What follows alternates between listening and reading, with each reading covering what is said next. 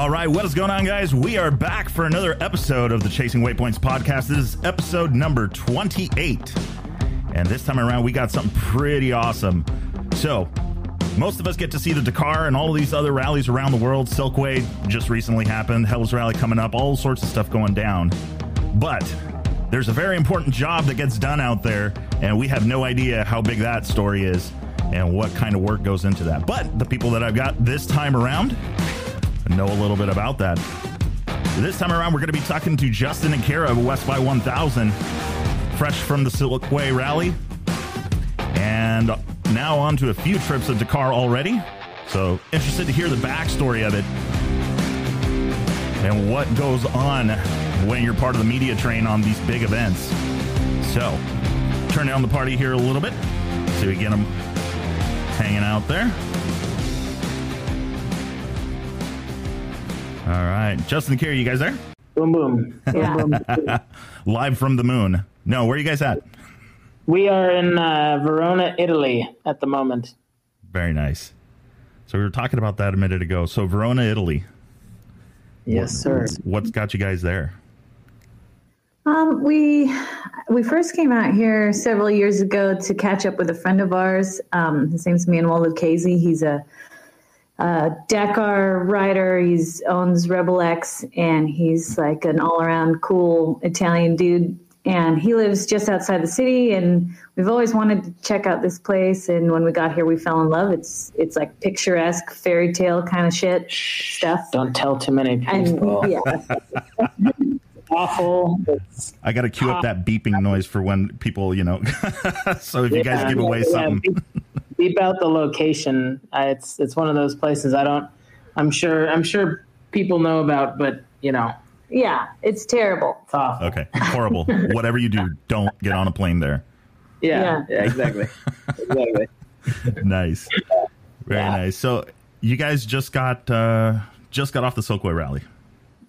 Yep. Yeah, Yeah, a little we- bit ahead of schedule, but yes, Yeah. We finished uh, five days early, six days, five days early. yeah, I think so. Um, they they drew it to a close um, prematurely, and and uh, we pivoted off of that, went back to Paris, um, and and then kind of on our on our way back to Paris, we had to figure out what we were doing or what we were going to do. So we settled on um, just hanging out in Paris for four or five days, which was fine. Um, It's nice. We have friends there. I mean, Paris is great. It's Yeah. just very expensive when you're not expecting to be there. on short notice. Yeah.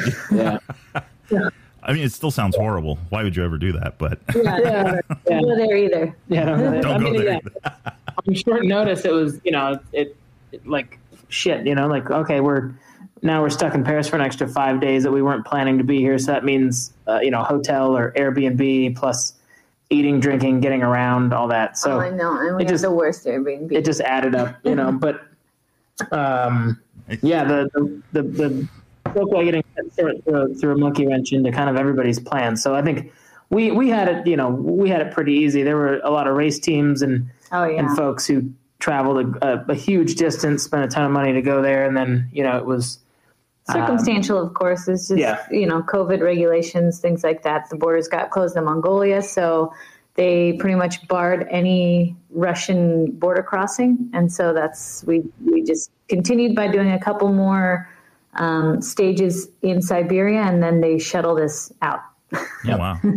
So Yeah. just straight up turned around. I I did see I did see I think you guys somebody posted an interview with Daniel Sanders talking about how he was like 11 minutes faster heading back. Oh, I know. yeah they reran two stages um, and in in succession, and they And they're both fast stages Yeah. in general already. Um, and then now they're stages where these guys have already, for the most part, memorized the, the road book. I mean, you don't, you kind of, it's not hard. You know, the muscle memory is still there. It's only been a day. Since you just blew through there, yeah.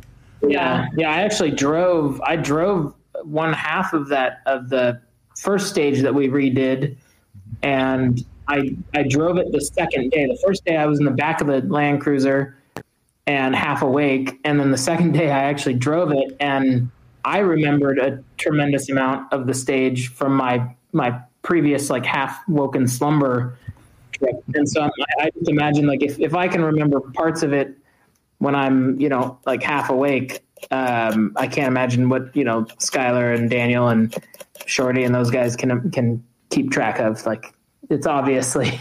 Yeah. I mean, given that Sanders was 11 minutes faster on the stage, like you It was a foot race at that point. yeah, it was kind of, yeah, it was a foot race. For sure. And there goes all the navigation and and the equal playing field is just who memorized it better. Yep. Well, and who has a faster bike and a bigger balls, I guess. Uh, Yeah. yeah, yeah. Who's willing to send it? Yep. Speaking The of comet. speaking of sending it, uh, and Kara, you wrote a, a real interesting quote uh, that a friend of ours, uh, uh, Jason, quoted was of the Kamaz truck going through that water crossing. Oh yeah. That was sent. It was interesting to see how like the bikes were like barely making it through there, like they're tippy toeing trying to get it through it, and the Kamaz just not a single. Uh, the difference is staggering. I mean, like, what is a, a even a point of, of hesitation for a lot of the pro riders uh, is like literally just kind of a bump in the road for most of the Kamaz. Yeah. Like, if I think there, we found a video of the of the Kamaz going into the river, and there was like literally no hesitation. He just goes in, goes out, and then it's you know runs over everything in his path. Yep. It's, it's Yeah, just in time to hit the wipers, yeah. and they're right back Yeah. to it. Those, I mean, it's it's hard to it's really hard to describe what the Kamaz is to, especially to North American racing fans who I mean, like they've never seen anything like it. yeah, they've If they never seen don't one. know rally. and and even to see one in a video doesn't do it justice because perspective is so askew. You know, it's like mm-hmm. it's the guy posting that epic hill climb video, and you're watching it, and you're like, that doesn't look that steep, you know. And then Until you're standing at the bottom of it. yeah, Yeah. Holy So you- shit! and you're looking at me like, damn, you know. And that's kind of that's that's the Kamaz to me is like they Well, they sit over their wheelbase. They're the front. uh, yeah they're, a lot of them are a lot, of them are forward, are. forward control yeah And like we have a friend when we were at Dakar. His name's um, what? What did I just say? Uh, Nuno, Oh, and um, he was riding in the one of the Polaris Kamaz trucks, Miles trucks. And he, he has video from inside, and literally, you go up a hill, and all you see is sky. You go down over a dune, and all you see is the ground. Like there's no median point. There's, it's it's like either you're all sky, all ground, all cliff. yeah Like, they're crazy they really don't see what's coming. Yeah, So that's why, I mean, they will run you over uh, because they have no idea you're there yep half the time. jeez. Yeah, my, myself and one other one of the Red Bull photographers, a, a good friend of ours, Marchin. He he um, he and I came back from a stage sort of at the sa- like we both arrived at the bivouac in different states of disrepair, and he was covered in mud and and you know I, I gave him one of those like what what the fuck happened to you moments and uh, and he and he just showed me a photo of, of one of the Kamaz trucks like what what appeared to be like six inches from his face you know and he's like I, it almost killed me and I was like oh okay Yeah. I totally I totally know that feeling I've had I've had that happen to me numerous times now where they just it's not that they're trying to kill you it's just that They don't really care. they don't Yeah. see They have another job. yeah. I mean, your job is don't get run over. Their job is win. yeah. So, so, so how I'm understanding is, is there's there's bullfighters, and then there's photographers at races. Yeah. That's kind of Yeah. what I'm what I'm picking up. Yeah. Yeah. There's, Depending on the type of photographer you are, you might have a long lens, or you might be like Justin and, and care a, rel- a relatively just wide lens. yeah. I like to get up close and personal. They, they, they just, there's something about those trucks that, oh, they're amazing. um, you know, I mean, don't get me wrong. The, the score series trophy truck is, is its own sort of wild dinosaur of a, of a thing, but the Kamaz are something else. I mean, you just, it, it, it's, it's something you don't expect to be going that fast. oh, and they're huge. You know, I like, mean, uh, going through the bivouac or waiting at the starting line when they come up, and they're all kind of like there's a traffic jam at the intersections with all the Kamaz. It's it's like akin to if you're a Star Wars fan, like dwelling among all the the AT-AT. Don't okay, good. um, you know, like being at, at the foot of all these things, like being among dinosaurs, sort of thing. You're really dwarfed uh, around them, and and it's you have to be very careful. Because You're gonna get they just accidentally but- step on you. Yeah, Yeah, for exactly. sure. I don't, I don't want to dwell on Kamaz stuff too long, but there's always there's one thing that I always have to tell people about the Kamaz trucks and why, I, like, I'm both like totally intrigued and completely terrified by them. There's um, there's a scene in Saving Private Ryan, the, the movie, where they're waiting in this little town for the Germans to arrive, and and it's very quiet, and in the distance you can hear the tanks rolling into town, and you just hear them like crunching over like destroyed buildings and just all the shit that they've blown up. And but you just hear them coming slowly, and you don't know which direction they're coming from, but you know they're coming, and they're terrifying. And when I was in Peru or Dakar in the sand dunes, mm-hmm. I could hear the Kamaz. I could hear them coming. Like I could hear the the blow off valve from their giant Yeah. turbochargers in the distance, like echoing across the dunes. Initially, you can't tell if that's if it's like a loud wind, if it's something else. You can't exactly tell what it is. And then you hear it, and then it bounces off all the dunes. So you don't know which direction it's coming from, and it doesn't necessarily get louder as it approaches Yeah. because the sound is moving. Yeah. Um, and, And then- then, it's yeah. just extremely loud. and all of a sudden you have a, a Kamaz like cresting a dune right above you, you know, like laying this giant cloud of sand off of it, coming down at you. And you, I mean, it, it's, they really are. And they're not going slowly, No. unlike the tank. Yeah, no, the, the tank is crawling. The Kamaz is like a is like a raging bull, like you know, like your your reference. Oh, it's amazing. In- mean, Inertia, momentum. Yeah, Oh, ridiculous. just nuts. So yeah. So, so I broke out. I broke out the calculator where we were talking about this, and I think new regulations with Score allow trophy trucks to go up to a 42, which is up from 40 inch. What was the long, most recent? A comma. Uh-huh. The mandated tire is a 50, no taller than a 50. that is a tall tire. yeah, Yeah, it's pretty yeah, pretty good size. Yeah, That- that's great. Okay, so we know now a little bit of the story, which is okay. Part of what you guys do is dodge trucks because the bikes are a little bit more manageable. You hear them coming from away ways, but yeah. They move a lot more nimbly, nimbly, nimble. nimble, uh, nimblish, nimblish. I use a lot of uh, autocorrect. She writes. She writes for a living, as you can tell. Spell for a living. Yeah.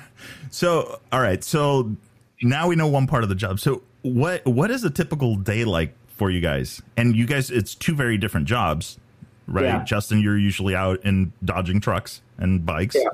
and Yeah. Kara, you're in the bivouac looking for signal and trying to get stuff. Written. I mean, what does a typical day look like at a rally, like Silkway Rally?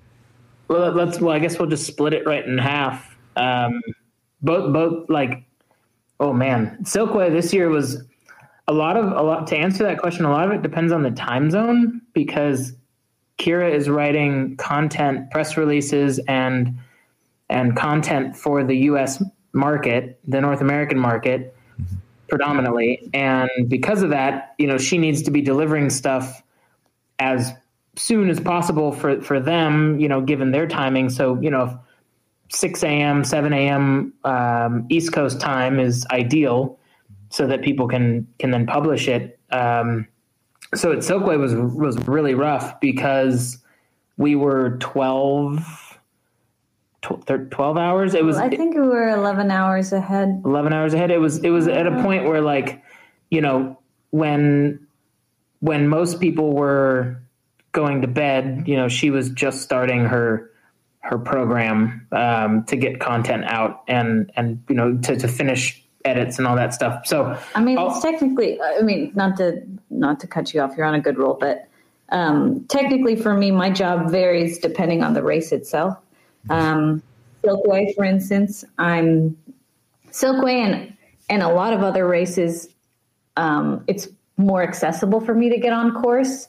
Um, I carry my own Wi-Fi nowadays, so for the most part, I can do work on the course um, or near it or in transit. Um, so I don't really have to stay at the bivouac, which is the nightmare I've had at Dakar. Um, and then Dakar is is more transit than bivouac because our usually our, our liaisons are like 500k, 800k, something like that. Um, and then if I'm lucky enough to get onto the course, which is what I prefer, especially this time at Silkway, I was making a lot of social media content, so I didn't get to write as much and prep myself, and so I still stayed up mostly like I don't know all night every day. Mm-hmm. Um, whereas you'd think that 11 hours ahead, I'd, I'd have um, a head start or or something like that, and instead I was inefficiently using my time. Um, and yeah, I'm just I wanted to try and make social content too because I feel like there's something people miss on behind the scenes. There's something people miss from not having a lot of visual content to to get to experience. And so Justin and I did our best to try and uh, capture some of that from our perspective. Um, but takes a lot out of my time. Justin was his is far more rigorous, I think, in regards to like physic being physically demanding um, and and time sensitive because he's also when he's out there if we work with our friends from rally zone um, he's making content both for me and for them and then anyone else who's hired us to do any content. So he pretty much wakes up at three o'clock in the morning drives out to wherever it is that they're supposed to be going if they sleep there or not works all day and then drives back and if he has any time he also edits his photos from the road and sends them out as soon as possible. So it's it's just it, it is a whole nother like there's um I'm just thinking right from the racer's perspective. Okay, get back to the bivouac, get a massage, get the road book, get ready for the next day. Uh, yeah, eat, eat, some, yeah. noodles. There's yeah. yeah. I mean, if you're if you're looking at the especially the pro or the even nearly pro dudes, yeah, that's their that's their program. You know, the Malle Moto guys have it. I think the, the only people that have it as bad as as we do are the Malle Moto guys, oh God, yeah. and that's you know that's sort of self inflicted pain. They're they're as as masochistic as we are because they're they're not only choosing to do this shit, they're not getting they're paying to do it. Like yeah. you're you know, like, paid to do it. Yeah I'm, trying to, I'm over here trying to get paid to do it. They're they're giving other people their money. They can happily give me their money. I always joke about that. You know you know all those like uh, those boot camps that people do nowadays where you know yeah. somebody yells at you and you run around and all this shit to try to lift a tire would, you know whatever. I would happily do that. Like if, if you need if you need that in your life, you call me a couple hundred dollars. I will chase you around, yell and scream. Like I, I will scare the shit out of you and get you to run or whatever. I just like, I don't want to be like a crying clause. Like you can't sue me. Yeah, you can't. No matter how. there will be no hurt feelings reports in this.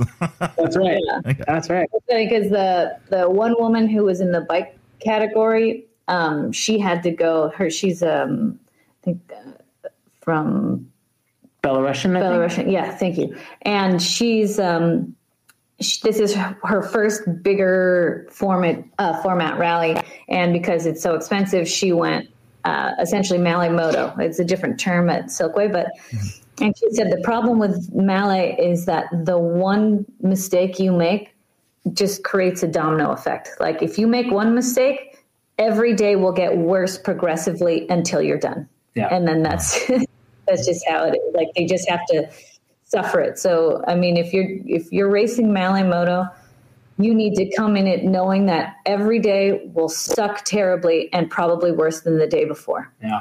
wow. And so yeah. for and so you guys kind of follow along on that on that schedule, but it's kind of a restart, right? I mean, for you guys, and each day could be a new challenge. Um, like, oh, yeah. Like, yeah. how does uh? So there's there's a kind of a difference, right? Transportation wise. So how do you guys mm-hmm. get around at these events? So I for the last um, well shit. six years. Yeah, I guess for, we we met we met. Two, the, the story begins in Italy. we met we met two Italians. We we were invited to go to the Sardinia rally, which at the time was by, still FIM. Yeah, it was still an FIM rally at the time. Um, we were invited by Ned Cease. Ned is Ned Duro on ADV Rider. Double take mirrors. Um, he owns Double Take Mirrors. He's he's sort of infamous in in in a lot of ways, and he he was going to race the Sardinia Rally with um, his friend Scott Bright, and I got a phone And call. Well, yeah, and Manuel Lucchese. Yeah, and Hein, we didn't know that at the time, but I got I got a phone call from uh, Justin Bradshaw, who at the time was was one of the co-owners of Butler Maps, and Bradshaw just said, "Hey, do you? I know someone who's going to this race. Do you guys want to go as the media team to Italy? Yada yada yada." Um, and we I just said yes. I was like, "Sure, yeah, that sounds great." And I, I knew nothing about it, and we were we were living in Japan at the time, and we ended up. Long story short, we ended up going to cover this event, and in order to get around in Sardinia to shoot photos and do stuff, Manuel Lucchese, who we talked about earlier, Manny introduced us to um, to these two Italian dudes, Cristiano and Eduardo, and we ended up in their Land Cruiser. And basically, for the last six years, I've been in that same Land Cruiser. Um, it's a 1999 J90 Prado Land Cruiser turbo diesel that was purchased by Eduardo new in 1999 and was his like daily driver for a decade almost or more, and then became it was converted into a, a Baja or not sorry not Baja a Dakar uh, chase photo chase vehicle. So it's now it's fully caged. It's technically FIA legal because it's You Well- must, yeah. If you're going to go onto the course for Dakar, at the very least Dakar, um, you must have a essentially a, a race spec legal Yeah. uh, vehicle because of the safety. Yeah, so it's got an air track and fully caged, four racing seats, uh, suspension, brakes, da da da, all you know, fire suppression, all. Crazy. Um, yeah, so it's a full blown race truck. It's just it's our photo rig, and it's got you know um, it carries a lot of stuff instead of being light and fast. It's you know fat and Heavy. fat and slow. I mean, there's you know there's four four photographers in it um, with Or all me. of our or yeah three photographers and, and Kira with all of our stuff and you know camping stuff It's got a fridge. photos. Yeah, it's got a little. It's got a reefer in the back. The the back seats. Um, there's like a curtain, a blackout curtain that goes around the back. Basically, you know, we put this wire in around the roll cage, and you can run the blackout curtains, so you can be in the back of the truck and edit photos while other people are driving. Um, which is actually extraordinarily handy, especially at Dakar when time is of is- essence. yeah, time is so short. So that to answer your question, that that it's a 1999 J90 Prado Land Cruiser that we have basically spent six years.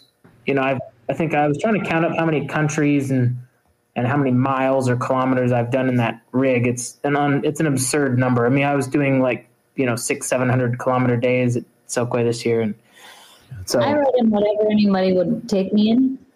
Um, sometimes it's a car, sometimes it's a helicopter or a bus yeah. or an airplane. Yeah, Kira spent lots of time in shitty Russian helicopters and, and really, really uncomfortable bus si- sin- situations. oh man. This actually, this year, I was especially spoiled because we went to Dakar with Polaris, so I was in one of their motorhomes the whole time. Um, and then this Silkway, uh, the organization was kind enough to let me have a media vehicle, and it was supposed to be for Justin and I. So I guess they just kind of planned for two people in there. And then Justin rode with Rally Zone, so I had like a personal driver. nice. Yeah, Yeah, and he just and he was cool. He, we neither of us spoke each other's language. We communicated 100% on Google Translate. yeah. He spoke zero, zero English. Yeah. not a lick.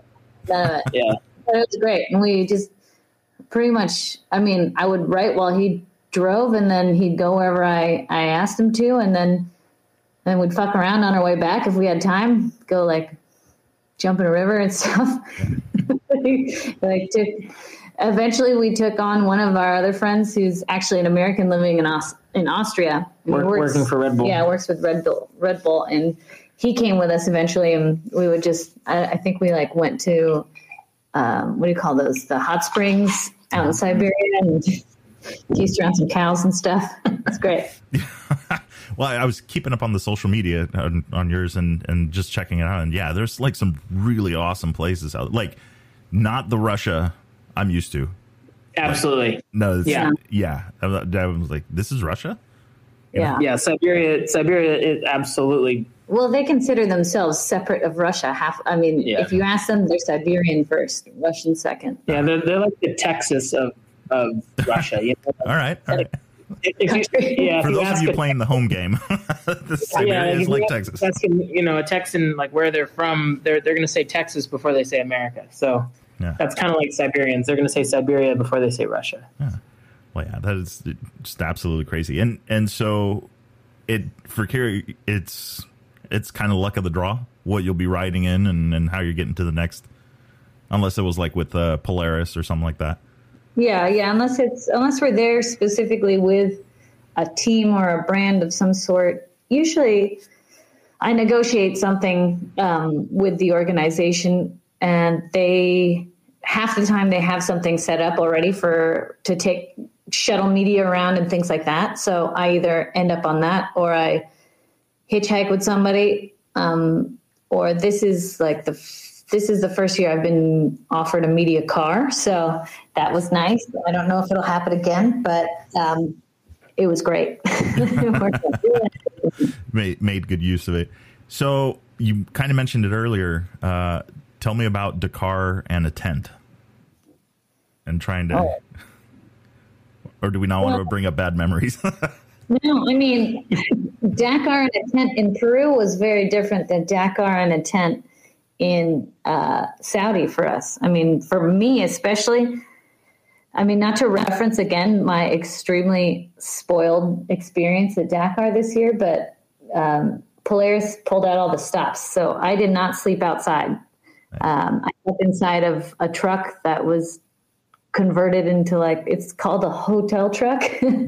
Yeah, it was like it was not hard for me in regards to my living accommodations. I would say that it's it's almost uh, embarrassing how spoiled I was. Yeah, but in in in her defense, she she only slept maybe two and a half hours a night. So yeah. Yeah, uh, you know, like yeah, you might have a bed to sleep in, but if you're only in it for you know 120 minutes, that doesn't really count. Yeah. yeah, I guess they shuttle you out because they have to move the Yeah. truck, so they don't let you stay in it for very. So you, They can't, you they can't sleep in it while it's moving.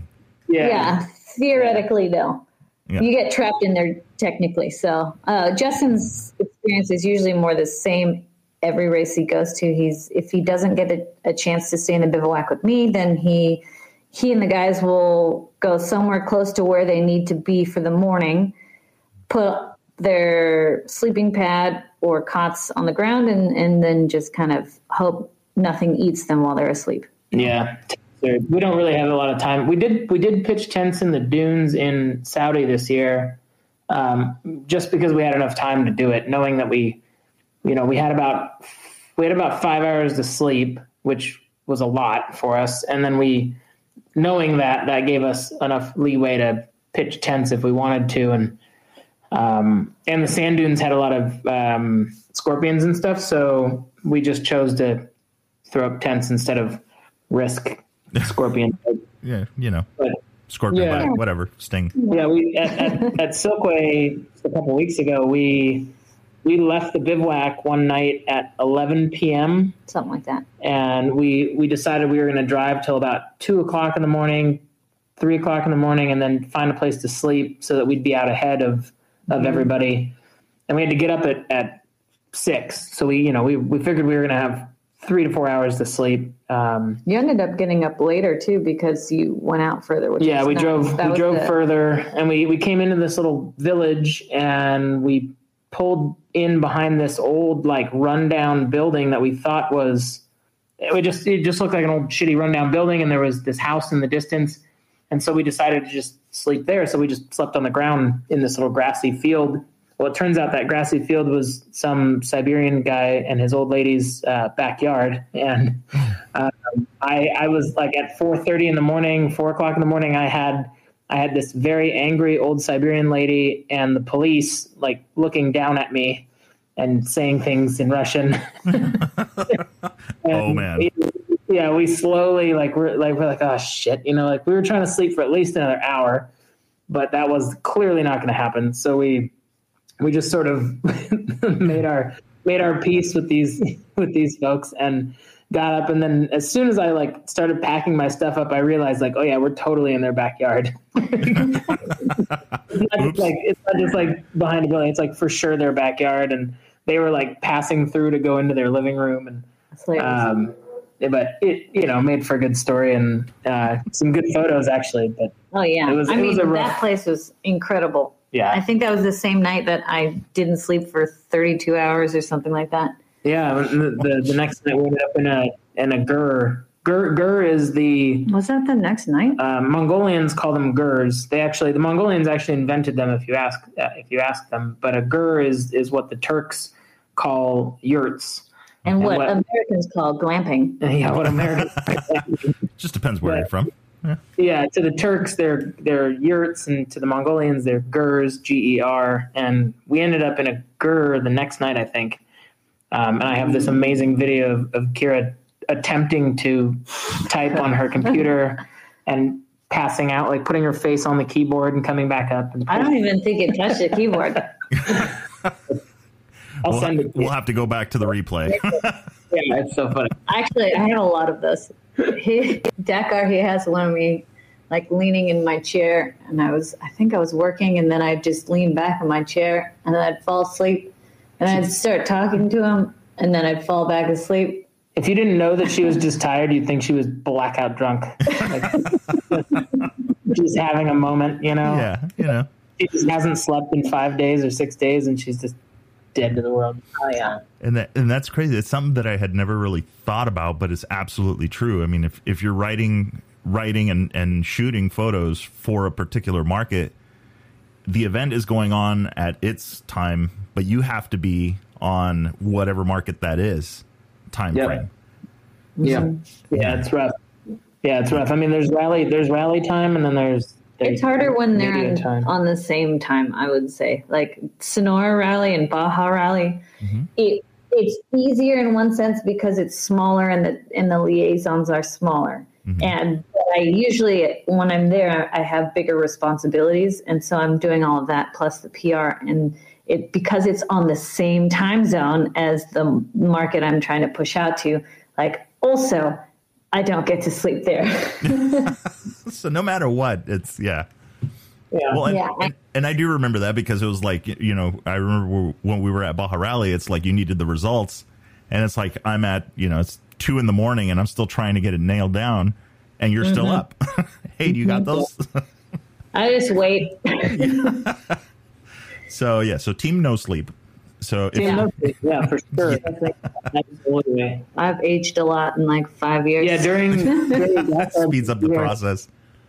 Yeah, d- during Dakar this year, I before I went to sleep every night, I would set my alarm on my phone and I would take a screenshot of how many hours it told me I had, and the average was two two hours and twenty minutes. That was like the average. Yeah. And that's obviously, it doesn't count the few grateful moments we get to sleep in a vehicle. Yeah, yeah, for sure. Yeah, I we we've learned like easy. especially in the in the Prado and the in the Land Cruiser, we all have our techniques of how to try and sleep for an hour in the truck. Like um, Cristiano has this like homemade neck brace pillow thing that he. Wow, I, I don't know. I don't know who made it. I think his mom made it, but it it looks like something you'd get if you broke your neck in a car accident back in the seventies. Like it's it's just like this shitty giant foam roll wrapped in like a t-shirt with a Velcro strap on it. Mm-hmm. And he, just, he cinches this thing up around his neck and he straps himself into the race seat and he passes out. And it actually works really well. And we, a couple other folks will like, people will tie their head to That the, was me. to the headrest with a t-shirt I did it with a scarf. and a scarf. yeah, it's, That was before I got a neck brace, but then of course I lost my neck brace mm. somewhere. Well, we'll have to put a tracking out for it or something. But Yeah. Anyone wants to donate? the GoFundMe for the no, the neck brace. Yeah. Yeah, there may- you know, there may be a market for those. absolutely, you know, there's like 10 of us I could for sure sell them to. Yeah. Yeah. so I mean, you can really pull your neck out from trying to fall asleep and driving the jeans. Yeah, I think I, I think I actually suffered whiplash at Silkway this year because I I passed out in the back seat while we were uh, on the course driving off road, and we hit some kind of gnarly Oh, thing in the in the way, and I like I was so unconscious. I was just sort of my head was just sort of dangling, and um, I came to, and I'm I'm I'm pretty sure I you know had a Dale Earnhardt moment there. I it was it was bad. Like I, I my neck still hurts, and we're going on two weeks, so Oh wow. not a good program. But No, no, not not not the ideal situation. So, so here's here's an interesting one. Is so when you're gonna go, oh, I will take turns on this one. So with uh, with Justin, when you're going out remote, what's like your what's your kind of like kit like pack? Like we know you take all your camera gear, and I mean there's a ton of stuff there. But what what else do you take besides that? Um, man, I actually, you know, to be honest, I only I travel with two bags. I, I have a backpack with my camera gear in it that I've pared down over the years, like really tight. Like I, I, I carry two camera bodies, two lenses, batteries, chargers, that sort of stuff. My laptop. Yeah. Um, and then I and then I have a, a duffel bag with my clothes in it, and I don't really carry a lot in the way of clothes. Um, but when we're in the truck, um, like I, man, I'm trying to think of like, you know, we we, I have to have my laptop with me because as soon as we get done shooting, if I have the opportunity to to at least dump my memory cards or start editing photos, I do that right away. Um, just so that it gets done because it's a time suck. Everything, especially at Dakar, everything's such a time suck like you you know you get to the bivouac and you have to consider like it's a 20 minute walk to the bathroom and it's a 20 minute walk to get food. So like do you go the 20 minutes to go get food and then 20 minutes to come back or do you go the other way if you need to go you know? No. um, so every, everything is like a calculation on your time. Um, so i try and do everything in the truck as best i can. So it's like you know charge like charge batteries if i can charge batteries dump my memory cards I'd say all your electronics are on you at all times. Yeah, my backpack with all my camera stuff never leaves my Yeah. side. I mean, it's, it's on my shoulder. Duffel, the duffel stays either with an Orga truck or with wherever we're keeping our camping stuff at the time. Mm-hmm. Very occasionally, I think you carry your big Agnes jacket, which is like the one. Yeah, I got. A, I have like a puffy jacket that saved my life at Dakar this year. Sometimes deodorant Some and a toothbrush, deodorant and a toothbrush, typically. and then Kate's bars or Kate's whatever bars snacks, for sure. cat Yeah. food that Kate, is provided. Kate Schade, if you're out there listening, you you saved my. Yeah. Yeah, that girl. I mean, I swear those those like I, I I'm on like a strict two Kates a day diet at, at these races because there's just Nothing. like especially especially at Silkway the the lunch. No offense, Silkway organization, but the lunch. Not always. No, But this but the lunch that they give you, like if you leave the bivouac the night before and you want to get some like food for the next day, they give you this paper bag with cat food in it. Basically, It looks like it. it's no, it is. It's it's it's, It's it's, you know what? Dakar's not that uh, different. Are we gonna have to do the subway test where we get a DNA tested to see if there's yeah, tuna yeah, there? yeah, sure. It, no, I'm, I'm like I gotta be honest. Like some of the stuff that they give you is, I mean, it's like Either of the races. it's a variety of it's not canned meats Gotcha. that you don't want to eat, and then there's like a sweet things. There's always some sort like A juice they, box. Yeah, they make up with it like with a juice box, some like semblance of cheese potentially. cheese at Dakar because Cheese at Dakar, and then yeah, then there's some sort of sweet variations, like yeah. But an equivalent of what's supposed to be a power bar, but has like 28 grams of sugar in it. needless to say, Kate's bars, Kate's bars are the way. Yeah, Right, it's, wanna- well, unless you want to. You just pack a couple of those and uh, as much water as you can fit on your person, and then because a lot of the time the the you know there's there's three or four of us in that truck, and we split up. You know, so we somebody will get dropped. Like we drop three uh, three of the four people get dropped, and one of them stays with the truck. And when you get dropped somewhere, it's just you and your camera shit and whatever you want to, whatever mm-hmm. else you feel like lugging around with you. And mm-hmm. so, you know, for in my case, it's like, you know, a snack and water, and then camera stuff, and that's Yeah. as little as little as I can possibly carry, the better. So Yeah, well, in you, I mean, I mean, in that situation, I would think it's like you have to be. I mean, you're out in the middle of nowhere and Yeah. in the desert, so it's like, yeah, you have to pick exactly what's everything's calculated, what you're taking and, and what you're doing. What and about- how long you Well, be I- able to survive on it. I didn't That's hear a- Oreos mentioned though. Or oh yeah, well that's, Um, that, those goes, usually sit in the car. that goes without so- saying. That's my that's my morning. I must have I must have an Oreo in the morning with my coffee if, if at all possible. That's how I function. That's how I function in this world. That's the. I understand, but Justin doesn't want me to try and get a sponsor, so I don't really talk about it. Oh, gotcha. but that's No, your that's your like anchor. That's like the Yeah. that, that you know bring you back to reality. Yeah, absolutely. That's, I just have one. You know, I'm not a glutton. You know, I just want I just want one Coffee. with some coffee. Coffee is actually yeah. We, Coffee is more of a staple than with, with the all other Italians stuff. traveling with uh, Edo and Cristiano, like like coffee is a huge part of our of our program. I mean, if, as soon as we're off the race course, the first thing we look for is Wi-Fi and coffee. So yeah. And uh, why do I have a feeling that's not just like the the 7-Eleven, you know, or Yeah, they- or I you mean, know, we will take what we can get. There's times, Okay. luckily, Saudi Arabia, like they really love coffee in Saudi Arabia. So we Actually, uh, same in And uh, Russia, too, yeah. Like everywhere you go, coffee is everywhere. Literally, the word for coffee, I can I recognize it immediately because I'm like I see it everywhere. Yeah, when, when we were in when we were in Peru uh, back in 2019 for the Dakar, um, they left me in this. Well, it amounted to a, a valley, and it was about two miles outside of a town. And I, I found out very quickly that I was in a speed zone, so I started making my way towards the town to try and see if I can get better photos inside of this little like village town and I, I walked the two miles there. I showed up. Turns out the speed zone goes all the way through the town and like another five miles out. So I just I I so I was like, all right, I'm just gonna stay in the town and you know try and get some like lifestyle photos, people, cars going by. Um, and when the when the stage ended, I I had like two hours to wait before before anyone was gonna come get me, and I ended up meeting this this this guy this guy, guy kept asking me questions and and his his spanish my english were you know meeting at a, at a headway. And his daughter came along and was like oh you know he he wants to invite you over to the house for food. And i was like okay.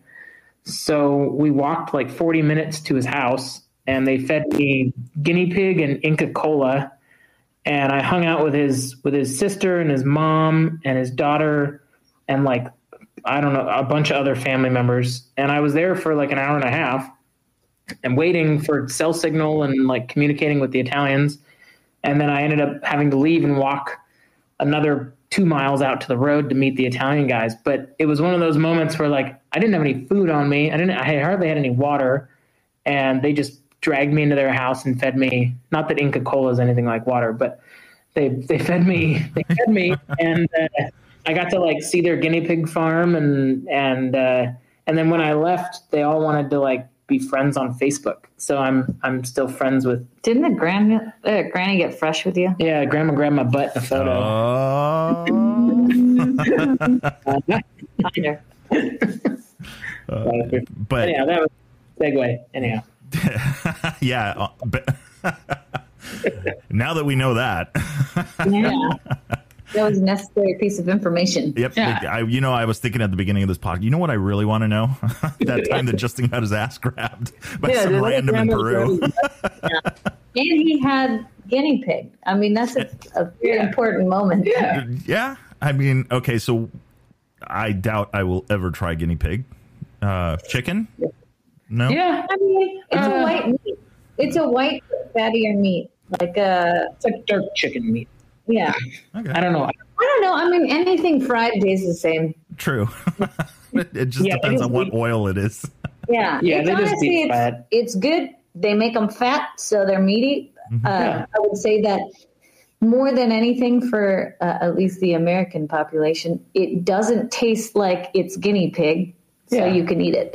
you know, like there's no, there's no like, oh, I'm I'm eating something different. It's you Yeah. you cut it up into cubes. People pro- probably would think it's chicken Yeah, cooked for or sure. something. So if you threw it in a burrito, whatever, doesn't Yeah. matter. You'd be stoked. You'd be like, "This is a delicious. What is this?" Yeah. Oh my God.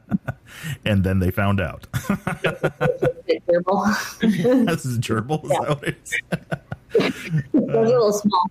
Yeah, true. it's, it's the minis. Yeah. All right, Carol, what's in your bag when you go when you're preparing for a day? Uh, well, it uh, also because my day varies. At the at the bivouac, I'm kind of in the same situation as Justin. I have all my electronics on me um, at all times. Um, I'm a little more over prepared than he is because I get cold, I get hungry, and you know I need toilet paper. Mm-hmm. I just more than he does.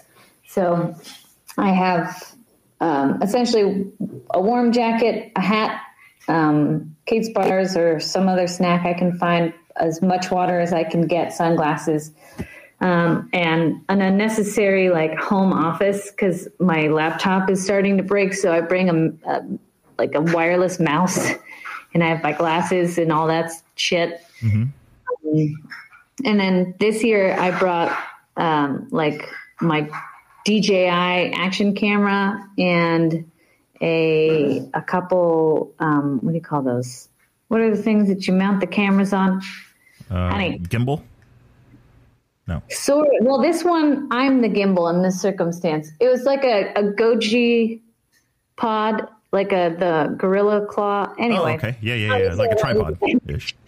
yeah. So I had one of those, and then um, you know we had a space to keep our our tent and clothing. So I similar to Justin, I have one duffel bag with my clothes and random stuff, and so I kept that on the Orga truck. And if I'm if I'm actually going uh, in the field, so to speak. Like there was one or two days where I think I'd had like a 10K round trip walking in and out. Um, and I think I had just a, a bag to sling over my shoulder, or I'll have this big hip pack, keep water in it, my phone, a charging port, the Wi Fi thing, Wi Fi hotspot. Um, and then, and then for the most part, that's it because I really only use my phone when I'm out in the field. Take notes, do videos, take pictures. All that stuff happens with my phone or my action camera. So it's pretty. It's a lot more manageable for my stuff. Yeah, equipment packs down a lot, a lot easier. But oh yeah. But for you, I mean, that like to me is a, when you're writing like press releases and stuff like that. I mean, I feel like you have to be like hundred percent zoned in, computer like in your own space right? I mean, that's oh yeah, or or you'll write anywhere, doesn't matter. I mean, I'm in my space in one sense, but everywhere is my space in the other sense. Um, yeah, I've I got a I've got a photo of her leaning against in the sand dunes, leaning against the the back tire of the Land Cruiser, with her laptop out, like writing her press release while while we're waiting on we're waiting on trucks to come by, that sort of thing. Like she'll just as long as she has the space and time to do it and she's awake i think that's the, the awake part. Yeah. Yeah i can I'm, i can work anywhere. I work in the car a lot. Yeah. Work against the car. I'll work on a counter. Doesn't really yeah that, i have another photo of her sitting on like a police desk in mongolia at the, at the airport yeah. Yeah. Trying to trying to make it happen. Yeah the sleep deprivation is i think if there's anything i would want people to really understand about how different this sort of shit is from like shooting a, a score race or or trying to cover pretty much trying to cover anything else eh, motorsport wise like the sleep deprivation mm-hmm. is the biggest thing. Like eh, like the the absolute lack of sleep and then you're you're forced to still function on it's, a daily yeah. basis is well and it's a marathon of, of sleepless nights whereas for instance, by all means, you do not sleep at the scores. Mm-hmm. 1,000. I mean, every time we shoot, we're up for probably close to 40 hours yeah. uh, with barely any sleep. But it's just that it, uh, a rally raid, you know, it's day after day after day that you're doing that. Um, and so that's where it's like you're, you're, you can be running off of adrenaline at a 24 hour enduro race, but you you run out of that eventually. Yeah, I'm, I'm glad you mentioned that because I was thinking, oh, going, I, I have friends listening. I know they're going to be like, no, I, I don't get to sleep. And I, you know, and I've seen it. I've chased my brother down the middle of the desert. And yeah, yeah. except that's two days tops. Yeah. Right? Baja yeah. 1000, a really shitty, right? You know, you're just, everything went sideways. And it's just, that's still only two days. Yeah. You know, Oh, this for is sure. There, there's yeah. a challenge there. We, Oh, no, it's- we've yeah. done that. It's still super dangerous. It sucks a lot. Yeah. but Sure. yeah, but but that's not Rally Raid. Rally Raid is much I- more more Ten- days. It's- 10 days into into this year's Dakar, 10, 10 days in, I was legitimately hallucinating while trying to drive due to like a lack of sleep. I was starting to see, I thought I saw a big rabbit at one point. I, I'm not making, I swear, like, I swear to God, I thought I saw this big fucking rabbit. And I slowed the truck down, and, and Cristiano was sitting next to me, and he was like working on photos, and he looks at me and he's like, What are you doing? And I was like, I, I, I couldn't even, I didn't even want to say it because it sounded so stupid. I was like, nothing. I just, I thought I saw something and I kept driving. And then a few hours later, I thought I saw a person standing in the road. And we're in the middle of nowhere, Saudi Arabia. There was definitely no one standing in the road.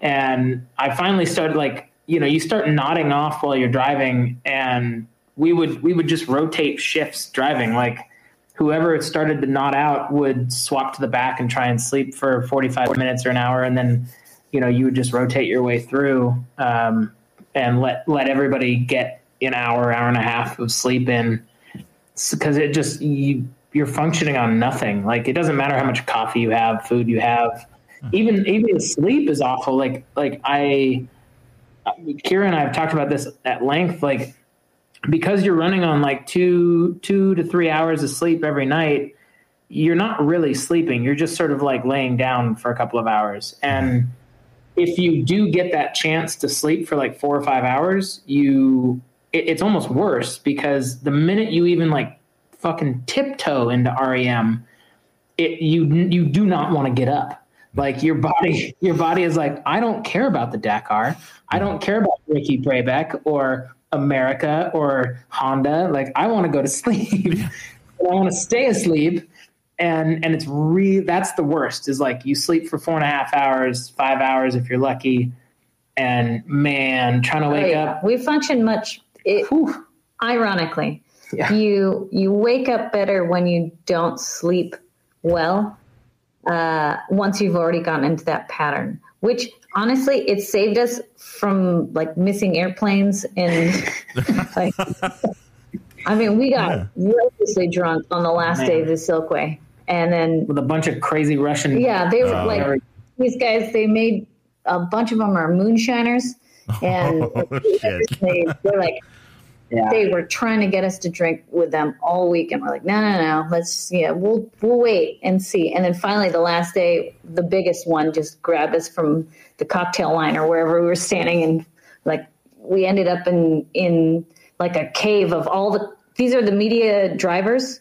Um, all they're the like local Russian driving company that was hired to take a, all of us hooligans around, and made friends with them. Long story short, they like parked all their cars in a circle and then put a park bench, which I have no idea where they got a bench. There is not a bench in the entire bivouac, no. And they have like a benches, yeah. And they got like a full buffet Russian spread out in the middle with like plastic water bottles filled with moonshine. moonshine, yeah. And they just there was not each of like five of the five of the nine dudes made their own moonshine and so they they each of them wanted us to try it in hmm. in, in succession if you said you liked one the other guy would be like no no try this try one this this one." one's better different. I'm like none of them are different. you just spiral downhill Yeah. And then you get to number five, and the guy at number one is going, okay, but try mine again.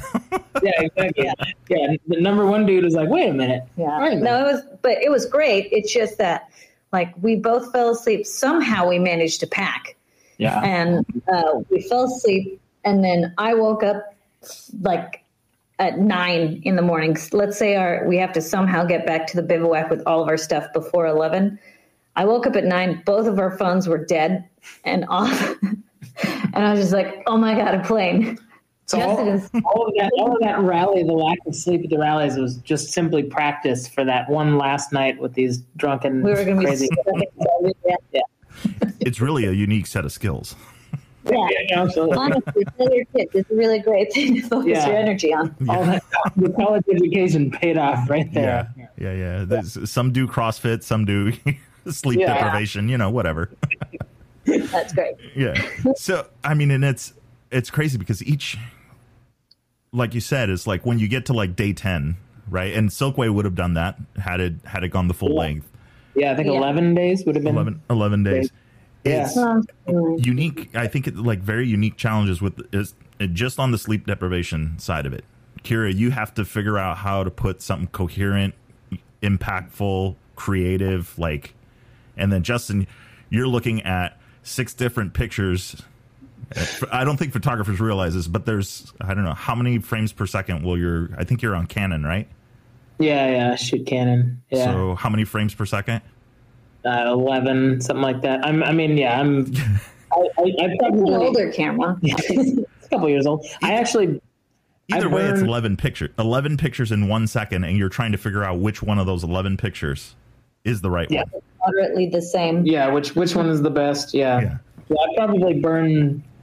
I, I, I've I've narrowed it down. I've I've gotten better at, at what I'm doing. So I'm. It's like I can I can shoot 2,500 f- frames a day and feel pretty good. That's like the most that I that I I need at this point. Whereas I I, I have a coworker, a colleague. I won't name names, but Ishan? it may, he may or may not shoot 10,000 photos a day at Dakar. And uh, I don't Like know. raw. Raw, yeah. He shoots Raw. 10 Oh, 10,000 raw frames a day. I don't know how he. I'm, actually, I do know how he goes through it because it takes forever. Yeah. Like, we're all done. We're all trying to eat something and go to sleep for two hours, and he's still working. So, I mean, he's an artist. Yeah. Don't get me wrong, Ishan. I hope you hear this, but like he he does an amazing job with his with his editing. But God, his files are huge and plentiful. yeah. Yeah. Well, shooting, yeah, raw, raw image. So he owns stock in like SanDisk or one of those, right? Yeah, I think he's actually sponsored by SanDisk. He's a yeah. Yeah, because I mean that's like uh, raw file is uh, just relatively speaking. How, how much bigger is a raw file versus something that you would shoot? Oh, a lot. I mean, I, I only shoot raw if I have to. I Yeah. th- we, I've been having this argument with the Italians lately because one of we're like a 50-50 split. Some of us shoot JPEG and some shoot raw, and it just like uh, you know going back to what we were talking about with just turnaround time and delivery. Like um, my objective is to to deliver good photos as quickly as I can. That's that is my daily objective. The same way that Kira's objective is to deliver good, coherent, coherent is mostly the key. coherent. But I mean, she has this amazing ability to be, you know, sleep deprived and seeing sideways and typing at two two words a minute at best, and and somehow can produce this, you know, this content that's fucking like that. I I wake up in the morning. And when I, when we're transiting in our liaisons, I get to read it in on my phone, and I have to like I have to send her messages like, "How did you write this? Like, how how are you doing this? Because I I could not write that. It given takes my- 12 hours and you don't edit yourself or reread your story ever. Like, I don't know. I could see that. That's that's like the the test thing, right? Where you you don't go back and second guess your answers. Yeah, Mostly because Yeah. I can't stay awake. I mean, I want to. Like, Oh, okay. I really do try to read it over, but there are times where I'm just like, oh my God, I think it's almost 12 in the US. I'm going to send it. or I don't have service. Like, there are also times I don't have enough service. And if I don't send it right now, Yeah. then I'm not going to have service for another six, eight hours. So I'm just sometimes you gotta you gotta send it. Yeah. Well, and then like you said, I mean that's that's the crunch because if it's not you guys, it's somebody else sending it. I mean, like you guys are under a lot of pressure to Yeah, to for perform for that stuff. So yeah. We, we we're lucky because we have we have really good relationships with the with the U.S. publications that that take that publish our stuff and the editors and their their not not just their willingness to publish it, but they're like they they're lenient on on delivery. You know, they don't need a, a seven a.m. East Coast time delivery. Like they they'll take it when they can get it because they know they know what you know what's going on in our world. Like a lot of times, shit's getting delivered via cell phone. Like I, I I'll edit photos on my computer. I'll put the photos onto my cell phone. I'll then upload the photos from my cell phone onto Dropbox so that Kira has access to them. So she can send press releases, which she ends up having to send via her cell phone because for whatever reason, your Well, and cell like- service works better than your Wi-Fi. yeah. so for so some forth. reason So- that'll work out. that way. I just, It's just you know, it. a lot of these lessons we learned in in in Baja though at the Baja rally, like like we learned early on what not to do and what like the first Baja rally we went to, Scotty was ill prepared for for media to be there. He didn't have he didn't have enough.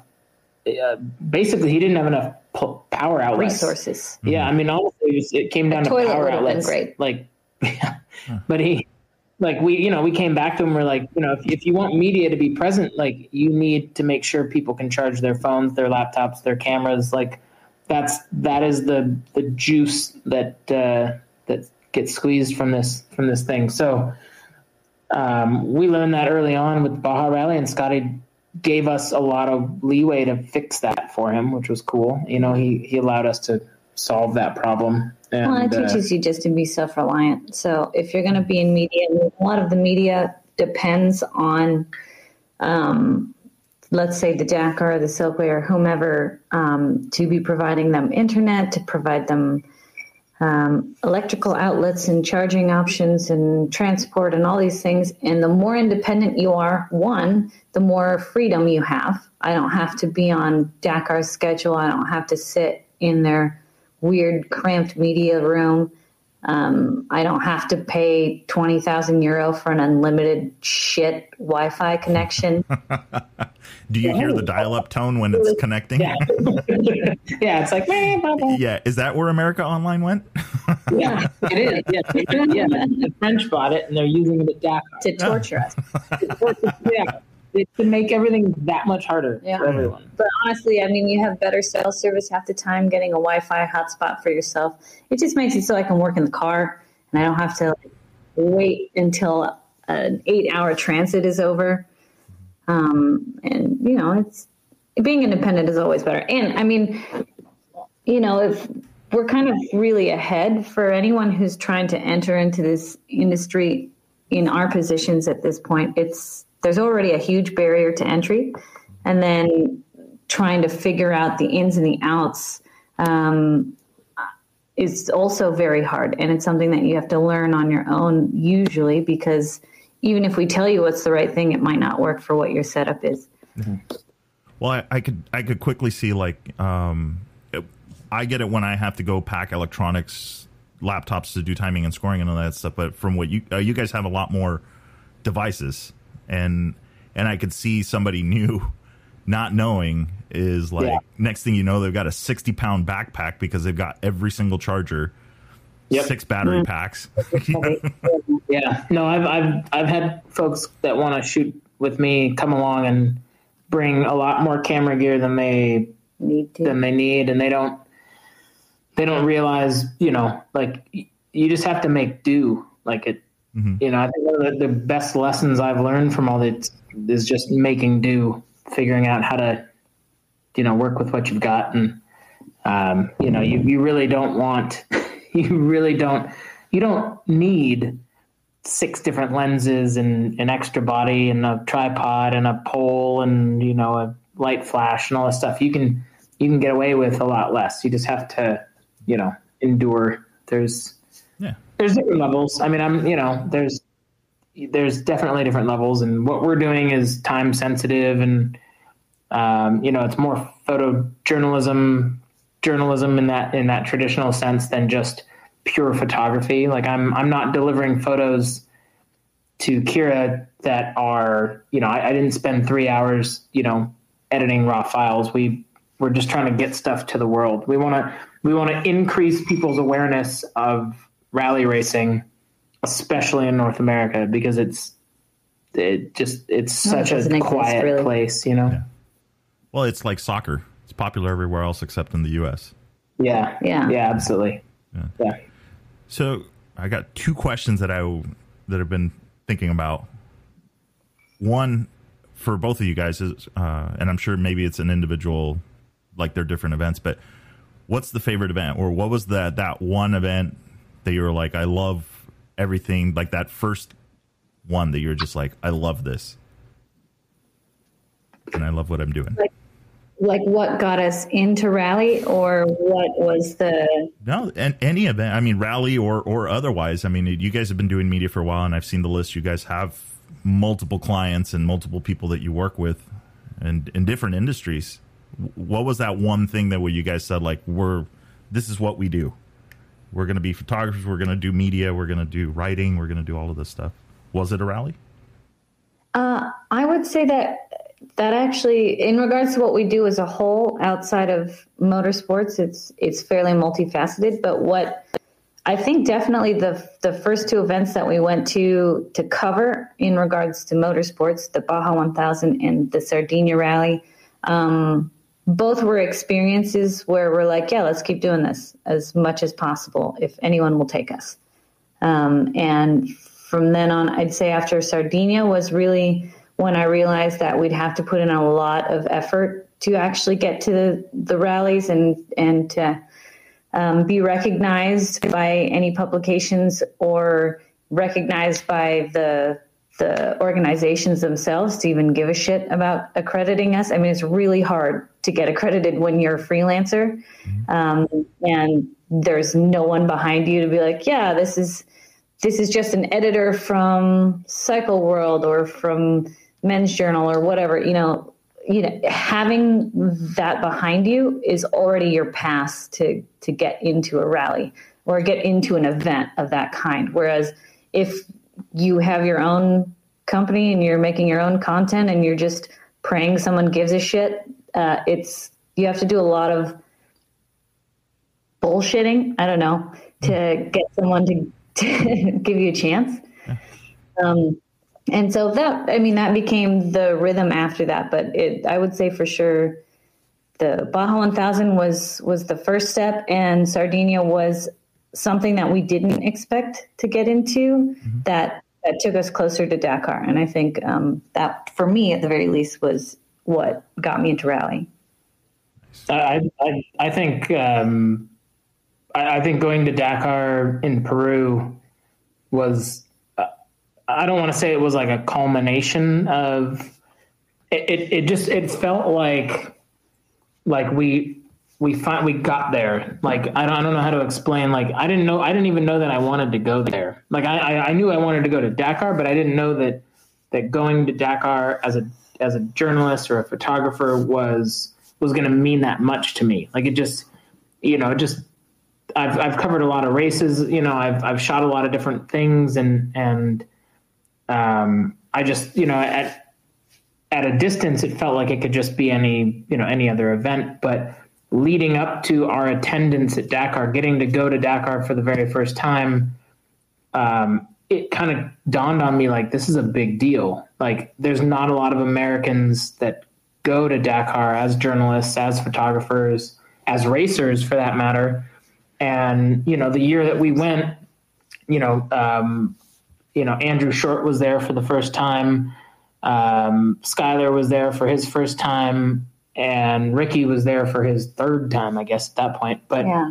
um, maybe it was Shorty's second time. but n- nonetheless, it was it was you know just it like all of a sudden just it like it kind of felt like it culminated in something insane. I was like, holy shit! Like and and Dakar in South America was so different than Dakar in in Saudi. Like it, it was the start of the Dakar in Peru. There were three hundred thousand people at the start in Lima on the coast. The the where they held the start was like this. I mean, it felt like an amusement park on the coast, and it was all fenced off, and you had to, you know, you had to get in. There was a riot going on because too many people were trying to get into the event, and I, I got caught up in this. I mean, people were like holding their babies above their heads so their babies wouldn't get crushed in the crowd because that's how many people there were, just compacted into the area and I escaped with with Max Eddy and and Robby Gordon because they saw me and we had this like uh, like America moment, like Team America moment, and and everybody was like getting out of the way to get photos of Robby Gordon, and I just I just like slid in behind Robby and and Max. And Max was like, "You trying to get out of here?" And I'm like, "Fuck yeah!" like, and we, we ended up like moving fences and like jumping over barricades. I mean, it was it, it was completely insane. And like being at Dakar as an American that year, um, being the only Americans there as journalists. Like Kira and I were the only American journalists there, and Josh doesn't count because he's he lives in Austria. So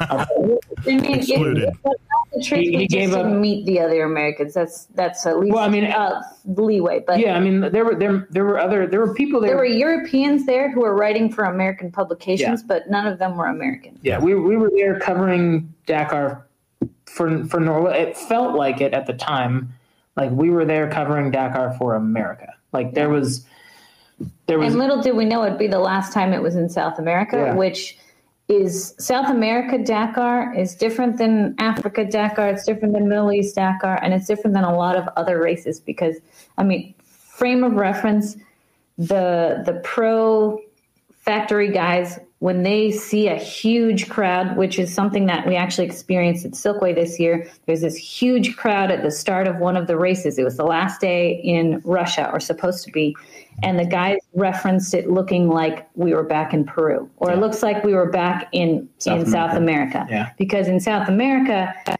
the crowd is so huge and so supportive and so in, interested um, that that, you know it's it had been there for 10 years. So the, the crowd had built up every year. They know it's coming back. So they they plan for it. And everywhere else it's like either the the rally is too small or the the event itself is relatively unknown. So these guys don't unlike most other athletes that exist in the world they don't have fans that come and see them and cheer them on. Um, and so that was the difference is is south america had that now dakar doesn't have that now covid prevents joy from happening at the starting line anyway so It's very, Yeah. very different. So, yeah Yeah. would you say go as far as saying Dakar Peru better than Dakar Saudi? for, for me Dakar for Peru. the fans Yeah, Okay. da- Dakar, Peru. I'm actually, to be honest, it- like Peru was, you know, I I'm not fortunate enough to have seen the rest of of what they've done in South America, and I, you know, Edo and Cristiano have shot Dakar since 2009, I believe. So they they they basically saw Edo has seen every Dakar in South America, and you know he he definitely gave me some insight into how special Peru was, and and because of the dunes in Peru, they're just there's there's really no dunes like those in the world. They're just I've never seen sand that tall. It, it's hard to describe the, the fucking sand dunes down there. I mean, it's it's unlike anything Oh, else. And um, so to me, Peru, like Dakar in Peru was was it became even more special. Not only was it our first Dakar, but it was also the last Dakar in South America, and likely not to go back there, given like just just the circumstance. circumstance. Like I, I feel like they're going to keep it in in the Middle East for a long time, and then who knows? But um, yeah, I but mean, they're very different animals. I think that's one thing that should be should be pointed out is that Saudi Dakar and, and South America Dakar are very different for different reasons, uh, with positives and negatives. Like the energy that you get from South America, the crowd, the the just the joy that you feel amongst everyone who knows about Dakar, whatever. It's that's something that you can't manifest um, on your own. And but the landscapes, and again, we've only been to Peru, so I know that there's incredible landscapes all over South South America. But the landscape in Saudi Arabia was uh, incredible. I mean, it was really um, otherworldly, and the people there. It's a culture that I was extremely curious about. It's not one that I ever expected to go and see on my own without cause. Yeah. And um, you know, as as they always do, the people um, are ten times what the government is. Like it's never Yeah, like- what you think they are. second second stage stage two of, of the of this year's Dakar uh, just outside of Jeddah. I'm I'm only like 10k in from the start of the stage. I'm shooting photos. There's no one around. I mean, it's it's you know it's not that far from civilization. There's just nobody there. And all of a sudden, this kid, like literally, he came out of like the like the dust. Like he just started walking over to me, and he speaks perfect English and he's oh, you know he's like 30 years old his name's nasser and he wanted to know what i was doing who i was shooting photos for. He wanted to welcome me to saudi arabia and then he, he it turns out that he's like a computer scientist that is from um, riyadh and he he invited like he he took his three week vacation from work to chase the Dakar because he loves motorsports, and he I ended up seeing him again oh, like five days later in the middle of nowhere. He was just out in the desert, and I ran into him. And then when we got to the when we got to Riyadh, Kira and I met him. Jeddah. Or no, we got back to Jeddah. Yeah. We met him, and he like brought us dates and tea and like came and met us and hung out. And the whole time he and I were like messaging each other through social media and all this sort of shit. And it just he he was he was like my little he was like my insight into the culture of Saudi at at that time and And with that generation. and that generation. Yeah, I mean he's he's 30, 31 years old. Like it, just, it opened up a lot of interesting doors to to understand what's going on in country. And I'm I'm very I'm very interested to see how uh, the Dakar plays itself out over the next few years in in that in that space Yeah. in that area. Yeah, I mean they're, they're different, and selfishly, I prefer it in in the Middle East just because it gives me a reason to be there. Um, otherwise, uh, South America, it's easier for me to communicate. Spanish is at least more functional for me than Arabic. Uh, but otherwise, you know, it's good no matter where it goes. I think. Yeah. Well, well, each it seems like each is going to have its unique, you know, it, it's its reason why it exists there, why it's cool, why you know, why people should go, but but they will be different every time. For sure. I think that's the goal, right? Yeah, true. Never Hopefully. never repeat the the event. So, what about um, any of the other events? Any any events that you guys are looking forward to maybe doing this year uh, outside of uh, the Baja Rally? Is like something new, a new event? I mean, we Silkway. I always look forward to. It's just a region. The, it covers regions that I like going to. I like the people there, um, and then we have an opportunity because of Ross Branch. He's a factory writer for Yamaha, and he's he's urging us to go to the Kalahari Rally, which is in South Africa. Botswana, Is it in Botswana? Botswana. Okay, Yep. so yeah, Yeah, we, we would. It's September, early September, first first week of September. He, we we were the the last day of the Silkway. We we were having beers with Ross, and Ross like was adamant about the fact that we should go to the Kalahari Rally this year, um, and put us in touch with the organizer. And the organizer was very much stoked on the idea of having American journalists there. Nice. So, you know, kind of snowball effect and into like now we're trying to figure out how to get ourselves there. yeah, like we can get there. It's just like, can we? Do we have the time? But um, also the resources. It's pretty expensive to go from one rally into another rally without taking any time to re raise funds for yourself or like to balance out, I guess. yeah, And that I mean, because this, I mean, this is obviously this is what you guys do for a living. I mean, this is the this is your guys' dream and and what you do. So have to fund it. you know. yeah, Yeah. yeah, I mean, that's kind of the the end, the objective. the The Kalahari Rally is the only uh, road to Dakar. Road to Dakar. Road to Dakar.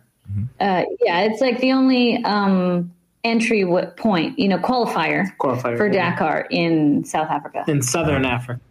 Southern Africa. Southern Africa. Yeah, they. It's sort of like the Sonora Rally in, in North America. If you win the Sonora Rally, you get a free entry to Dakar. The Kalahari Rally, if you win it, you get an entry to Dakar. So Okay. if you're a, if you live in Southern Africa and you you can win, that's how I believe that's how Ross Branch got got himself into rally racing.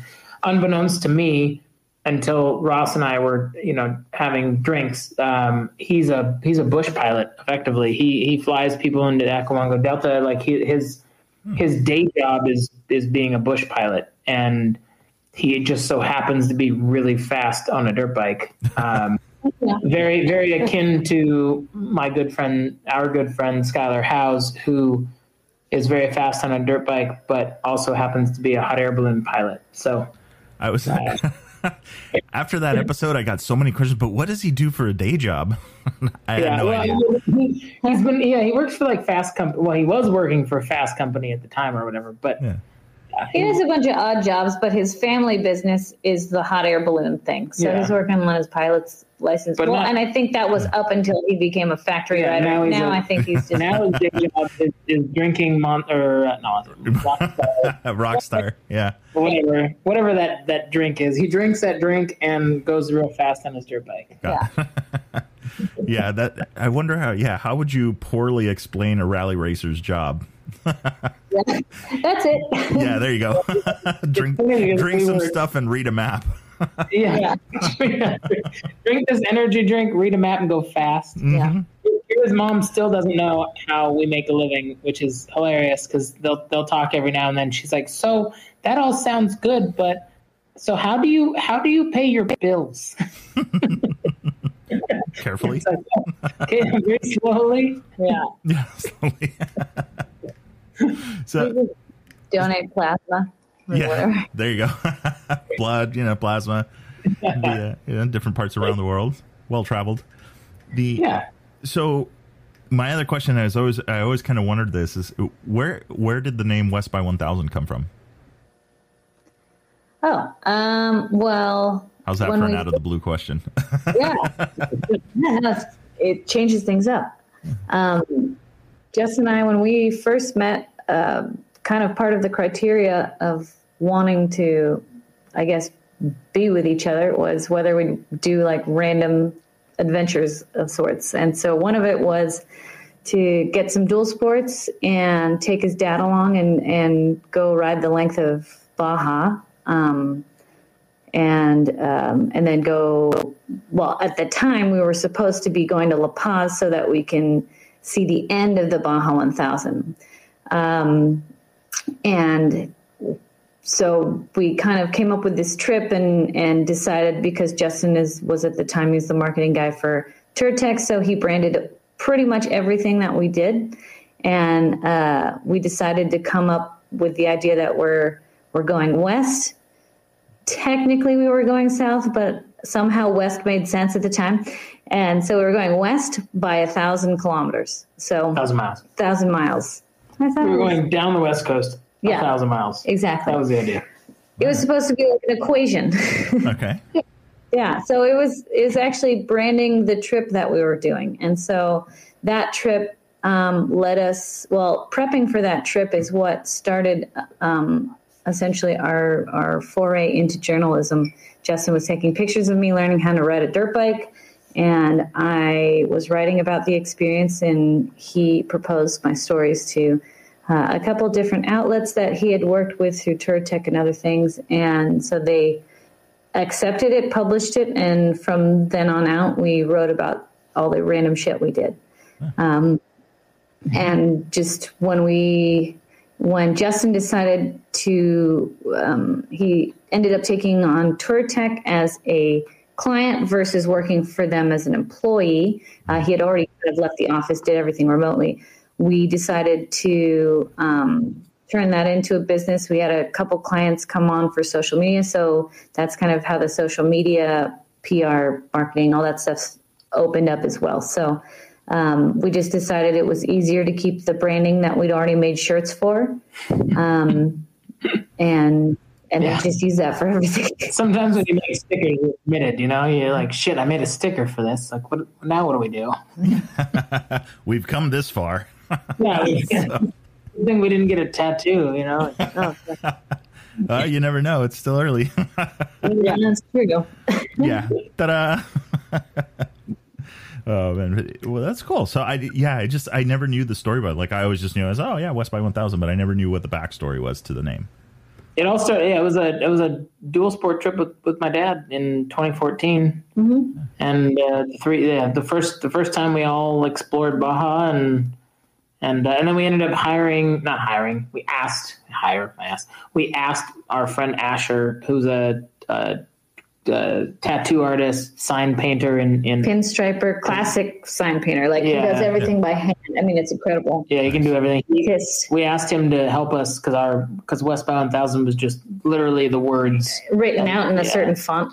So he created the little arrow logo for us, and uh, that's been yeah, it's just been kind of our, you know, I think I, I think it's the you know, at, at the time when he when he created it, he's like, you know, any good brand shouldn't have to explain what it is in their logo. It should just be like Nike doesn't say Nike; it's just a swoosh. You know, Like, you should just describe yourself by the by the logo, and so he uh, he helped us get there. Yeah. Not to say anyone has any idea what the logo means, but Nope. you know, it'll make sense if Yeah, if you know who we are. Yeah, it, yeah. Those, it, if you know, you know. That's the. But Yeah, yeah. otherwise, it's it's concise. It's like it's sharp, and it's something that is recognizable, yeah, and mem- memorable. So that was that was the, that was the hope. Was, Yeah. Yeah. Hopefully it worked. And I mean, I, we, we still don't really know how to describe it. You know, like we we just make stuff. We make stuff. I mean, I- I- you know, we make words, we make pictures, we make videos, we make. We'll do anything just about that anyone will give us money to do if it allows us to if we can do it the way we want to as do it. long as we can be creative, Yeah. I'm game. Yeah, I mean, well, and, and and I've seen it in other in other areas, and you guys have a very unique style of photography. Like it's both. If you didn't see who wrote it, by the time you got to the end of the the press release or the article, or whatever, it's like you could tell that you did it, Kara. You had a very unique style, yeah. and and the photos is the same thing. You know, uh, each photographer has like going through the Baja Rally images. Like for it took me a while to figure out who needed to be tagged and and and the photog- photography. But then all of a sudden it's like you just realize it like oh that's justin's picture. There's no way that's not justin's picture. And you look at it and you go holy shit it's Yeah. justin's picture. So that's like yeah it's a very very very standout you know what you guys are doing. So that's awesome. Thanks. very awesome well cool so what's uh what's next so kalahari rally possibly in the in the books Yeah. I mean, I think We're here until we're in Italy until uh, the first of August, first week of August, and then we're back in the states for a hot second, and then either myself or both of us go on a motorcycle trip from Arizona to Wisconsin with his with stepdad. my yeah with my mom's husband. Um, that's been kind of pre-planned, and um, we get back, we get done with that, and then we were going to go and get other bikes while we were out there and then ride up to the um, Michigan Peninsula, Upper Peninsula, Upper yeah, Peninsula yeah. to uh, Yeah. Beaver Island. But if we end up going to the Kalahari rally, we might have to cut that short. Sorry. Which yeah, we don't know. uh, and go to, fly out to South Africa, I think Johannesburg, um, last week of August. And then I'm not sure yet how long we would stay. And then if we're back in time, well, technically, I was trying, I'm trying to race the Baja Rally with my friend Cindy um, in a UTV. Yes. And the thing about it is, as neither of us have raced a rally, um, nor have we driven a UTV. Um, and then we also oh man don't have any. Oh yeah, they're So- they're almost there. We're really close. all right I've been reading um, some, you know, some paperwork about rally navigation. I have a general idea because of driving around in the car on the race course, but otherwise, you know, it's just like a little bit of work and then gonna go race maybe. That would be Or- awesome Nonetheless, I'll be I'll be at the, I think I'm going to be at the Baja Rally uh, end of September. No, not end of September. Yeah, end of September. end of september first End of September. days of october hmm Yeah, to shoot photos, um, and then I, yeah, I don't I know. guess know. just this the score series starts up after that, so we just usually try and stay in Mexico. yeah, we, we usually shoot the thousand. At least we have for the last four years, three four years, but we'll see. nice Yeah. very nice so it sounds like a lot of tough decisions on where in the world to visit are coming Usually, yeah. Yeah, All the time. yeah, that's horrible why would you sign up for that yeah. There's no money, but you know, it's yeah. There's just enough money to get us to those places. get get to them and then go you know start planning for the next one and yeah, But it sounds exactly. like sounds like you guys made a lot of great contacts and met a lot of great people You know, Always. Yeah. hope- we great people. I mean, you're an example. Like we, you know, we we got to meet you via via rally and and our friend Manny here in in Italy and the the, the other you know Cristiano Eduardo. I mean, and beyond rally, we've just in our travels, we've met so many interesting people, and that's really, I mean, that is really those are the memories or the things that make up your memories. Uh, for Rally, rally racing has has had this weird sort of this weird kumbaya witches effect on us. Like it, it just it, uh, it it like I, I don't know how to explain it, but you know we we've become friends with so many people in this community that you know I, I, I would hate to miss that moment. I would hate to miss seeing Skyler Howes win the Dakar, which yeah, It's- it's so going I have on. and if he does, his firstborn child is going to be named Justin. By the way, the deal. He and I we brokered this deal. He doesn't remember it, but we brokered this oh, deal. oh, he remembers it. yeah, He's just a boy. Skyler, if you're listening, it is now Yeah. documented as well on the internet. Justin Howes. Yeah, Yeah, Justin Howes. even if it's a girl, it's not going to be Justine. That's right. God damn it. Yeah, First could black Justin. son. No, yeah, Justin. yeah. It's got to be Justin. Oh, Go on. Doesn't matter. No exceptions. No exceptions. None whatsoever. Well, yeah, that's cool. I mean, you know, and it, it it's it in keeping track and right after I met you guys at and it was down at Baja Rally and, and just seeing like all the stuff that you guys do and, and everywhere you guys get to travel. I mean, it's like it's crazy. I mean, it's just like this awesome like uh I don't know if nomadic is the correct terminology, but like I can't tell you where you guys are based out of. Yeah. And that's awesome, I think. Great. yeah. like Yeah. where's home where's home base? And, you know and and i think that's cool i mean and you know like you said the the people you meet i mean you never know when you're going to get your ass grabbed by some random grandma or you know i mean it's it's it's crazy It happens with Justin a lot more than you think. He's like a, a magnet. a for- magnet for that yeah, Just like uh, wandering hands. ah okay he's, he's got that No. it's it's probably because of the uh the follow through he has on photos was that picture of you from dakar i'm sure it was one of the guys yeah Oh, looks like you're God, bowling Oh yeah. Yeah. Yeah. it's the follow through that's what it is bowling with those kinds of moves. My friend from Brazil took that. It's it's the best. Yeah. My mom loves that fucking photo. that that one's gonna end up over the mantle. She took a photo that was like of Justin and I down to put that one up. I was like, cool. so great. The, Yeah. uh, where'd the other picture go? It's like in the attic in the I garage. just like on the floor. Yeah. I think, funny enough, I think it's just because her sister made it and her sister loves crafts. And if you know women who love crafting, you'll know what that photo looked like. Like, like a bubble with some glitter in it. I don't know. It, Yeah. it was waiting to be replaced. Pictures like I don't know women that love crap. I don't. I don't. I'm trying to picture it, but it's just not happening. It's not in you. I try, You to, don't I try to avoid women that love crafting. I like crafting, I'm not gonna lie. Uh, yeah, I just well, no, you, uh, Kira, I've seen some stuff that you do. Right, you do the like the magic cards. You do some stuff on that. Oh yeah. Yeah. Yeah, she's amazing. Her, she's incredibly talented. She Uh-huh. she doesn't like to she doesn't like to talk about it, but she's extraordinarily talented. That's my secret. oh, was I not? That's like your um, what do you mean, uh, nom de, nom de plume or what do they call it? Yeah.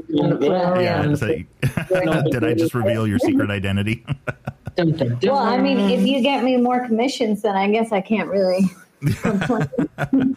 Well, speaking of that, where I mean, you guys, where's the best place for people to see your guys' work and, and, and what you guys have have done? I mean, I I'll I got the West by One Thousand uh, website, but where else can people follow you guys and, and just know more about it? wow. our website's really bad because it's We have not updated it for a long kind of like that. Okay, for those who just heard that, that is just the business Yeah, card sorry. landing page. That's it. Uh, Yeah. Justin's Instagram is a good place. Mine is like so so. I've got I've got like low level in, influencer type content, whereas Justin's is all his work. So it's you see both where we're we're going and where we've been and and the projects that we're working on usually on his Instagram. He also has a, a web like a kind of a portfolio website. So that's a, a good place. I mean, it, we don't really update verbally. We just kind of tag ourselves and put up stories and and it's it's funny when you start doing social media for everyone else, your social media starts to look like shit. Uh, yeah. Yeah. Uh huh. Yeah, you just I don't know. Self self promotion is self aggrandizing is is hard for us. I think we're just Lazy. I think our Um, our work I don't know where you would sneak it in with the schedule that you guys have at the rally anyway. Yeah, I mean it's it's like I, I try and share stuff just because I I want people to see what we're doing, but um yeah, it's, Yeah, it's Justin, tough. I'd say uh, Justin's social media uh, Instagram account is really good for visual stuff and just kind of keeping tabs. Um, his website, jwcoffee.com, that's a good place just to see new work from him. Um, and West by 1000 Instagram, he'll uh, and Facebook, he'll post like if we have stories out or things like that, um, he'll put something up there. Otherwise, oh, his Twitter is a great place Nope. to nope. read like Nope, nope. really Stay off my random. Twitter. Stay off of Twitter. You don't want to read me. You guys don't want to get on my Twitter. You're gonna Yeah, see a bunch of shit you don't want to see. It's true. It's, it's very The grandma probably saw it, and that's why you got. There's no context whatsoever. So just be aware that it has nothing to do with our work, and it has nothing to do with. I do like to quote my dad Anything. on Twitter Oh my uh, God. without with zero context, and so in in an effort to help you conclude this episode of of Chasing Waypoints, Justin will look up a an unsolicited, uncontextual Contextual. quote from his father. For the sake of, I don't know why, because I think it's funny. because he's so funny. Okay, this is this is my latest quote from my dad. Uh, I'm going to show you the strangest bird shit event I've ever witnessed. That's it. That's it. That's what my father said. And there you have it, ladies and gentlemen. Shit, Justin's dad says. the funniest thing I've ever I've ever read. but that's the thing, though, because I've I don't know what they feed birds, at least in Southern California, because that shit does not go away. It Yeah. just Oh my God, stays yeah. there. It's like No, in, to give the context, it was like he, he described it as a dive bombing event where, you know, he, he couldn't understand how, like, you know, he thinks birds shit directly south, right? Like straight down. But he couldn't understand how they, like, like Threw it like a frisbee. they threw, yeah, they threw it like on the side of his car, you know? He was like, how? It was on his wheels, I think. But Yeah, to answer that question, emotion. All you got to do is just continually. It's way funnier when there's no context and it's my okay. father, no, you know? it's just out of nowhere. Here's the like a next text. Projectile shitting. Nice. Uh, yeah, I am definitely going to recommend uh, people get over to jwcoffee.com. I'm scrolling through the website right now, and that's a lot of really awesome work. Uh, so I fully expect you'll see it and, and get in contact.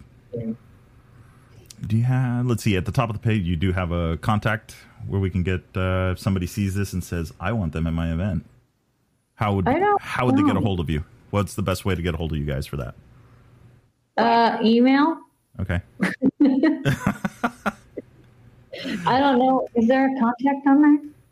If Yeah. you go to westby1000 um, dot com, there's contact there, or any one of our Instagram handles will technically answer you Yeah, there. westby1000.com has our email. Yeah. Yeah, yeah, yeah, yeah. There is. Uh, yeah. So if you're of- we're on all of those channels enough to to see. yeah to be responsive. Well, that's how I communicate with you guys. Yeah, exactly. where it's easier. Yeah. Messenger, But whatever. if you are a uh, email kind of person, then yeah, westby1000.com and at the very bottom, contact page. Perfect. Yeah. Sweet. Well, you guys are in Italy, which means it's probably getting closer to midnight or something. No? Somewhere. 10 Yeah, we're doing all right. Bad. Well, I don't want to take up your whole evening, but I do greatly appreciate you guys taking some time from the busy schedule and recuperation to Yeah, it was awesome to chat to chat. you. Good to chat. So hopefully we get to see you guys soon at uh, at Baja Rally, and if not, it's because you're traveling the world, and that is not a bad thing. Yeah, nonetheless, we're trying to see you. Yep. Awesome, guys. Well, thank you very much. I appreciate you guys taking the time. Yeah, likewise. Thanks for having us. Thank you, of course. All right, so there you have it. That was Justin and Kira of West by 1000. And man, going deep, hour and 40 minutes. That was pretty crazy. I was not expected to go that long, but it was awesome actually talking to them, uh, learning a little bit more about the events that they have covered, and making uh, their story. So, anyway, with that being said, let's wrap up this episode. We will see you guys next week. Hope everybody is having out fun, keeping it shiny side up, and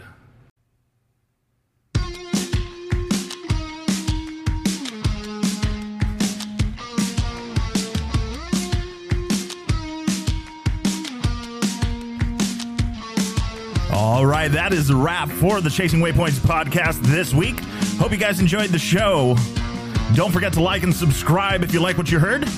We are available on Apple Podcasts, Google Podcasts, and a bunch of others. Also, follow us on social media. Uh, you can find us on Facebook under Chasing Waypoints, Instagram Chasing Waypoints underscore official, and of course, the YouTube under Chasing Waypoints. Hope everybody has a good week. We will see you guys for the next episode. Remember, shiny side up, and don't forget to tag us. We want to see where you guys are riding and what you guys are up to. Have a great week.